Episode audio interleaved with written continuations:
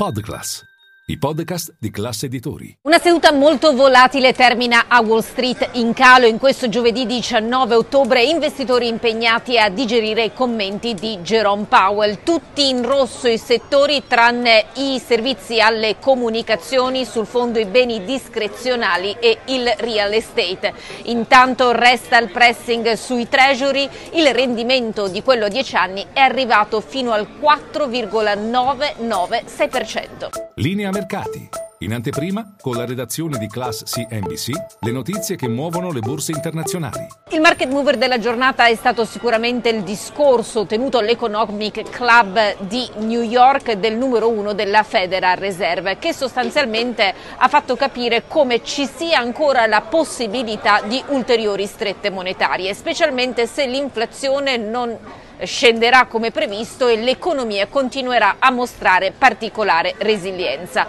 Powell ha spiegato che l'inflazione resta troppo alta, che la politica monetaria potrebbe non essere sufficientemente restrittiva, pur segnalando una pausa a novembre ha lasciato aperta la possibilità a un aumento dei tassi a dicembre o successivamente a seconda di come andranno i dati macroeconomici. In linea teorica ha spiegato è vero che il rialzo recente dei rendimenti dei treasury fa parte del lavoro della Federal Reserve, ma insomma ha fatto anche capire che resta da vedere se la Federal Reserve può davvero permettersi di non stringere ulteriormente la cinghia.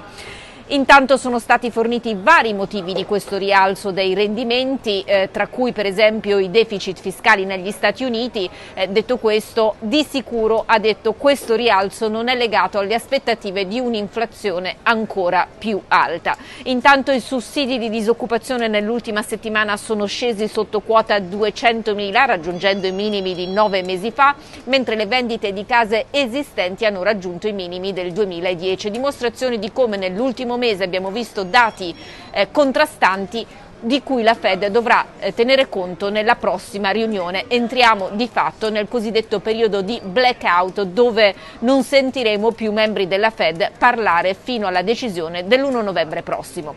A livello aziendale tonfo di circa il 10% per Tesla all'indomani dei conti e soprattutto di una call che gli analisti di Wedbush hanno definito disastrosa in cui Elon Musk è suonato particolarmente pessimista. Netflix invece ha guadagnato intorno al 17% seduta migliore dal gennaio del 2021 dopo il boom di abbonati nel terzo trimestre, dimostrazione di come la stretta sulla password stia funzionando. Intanto il WTI ha chiuso in aumento di oltre un punto percentuale sopra gli 89 dollari al barile.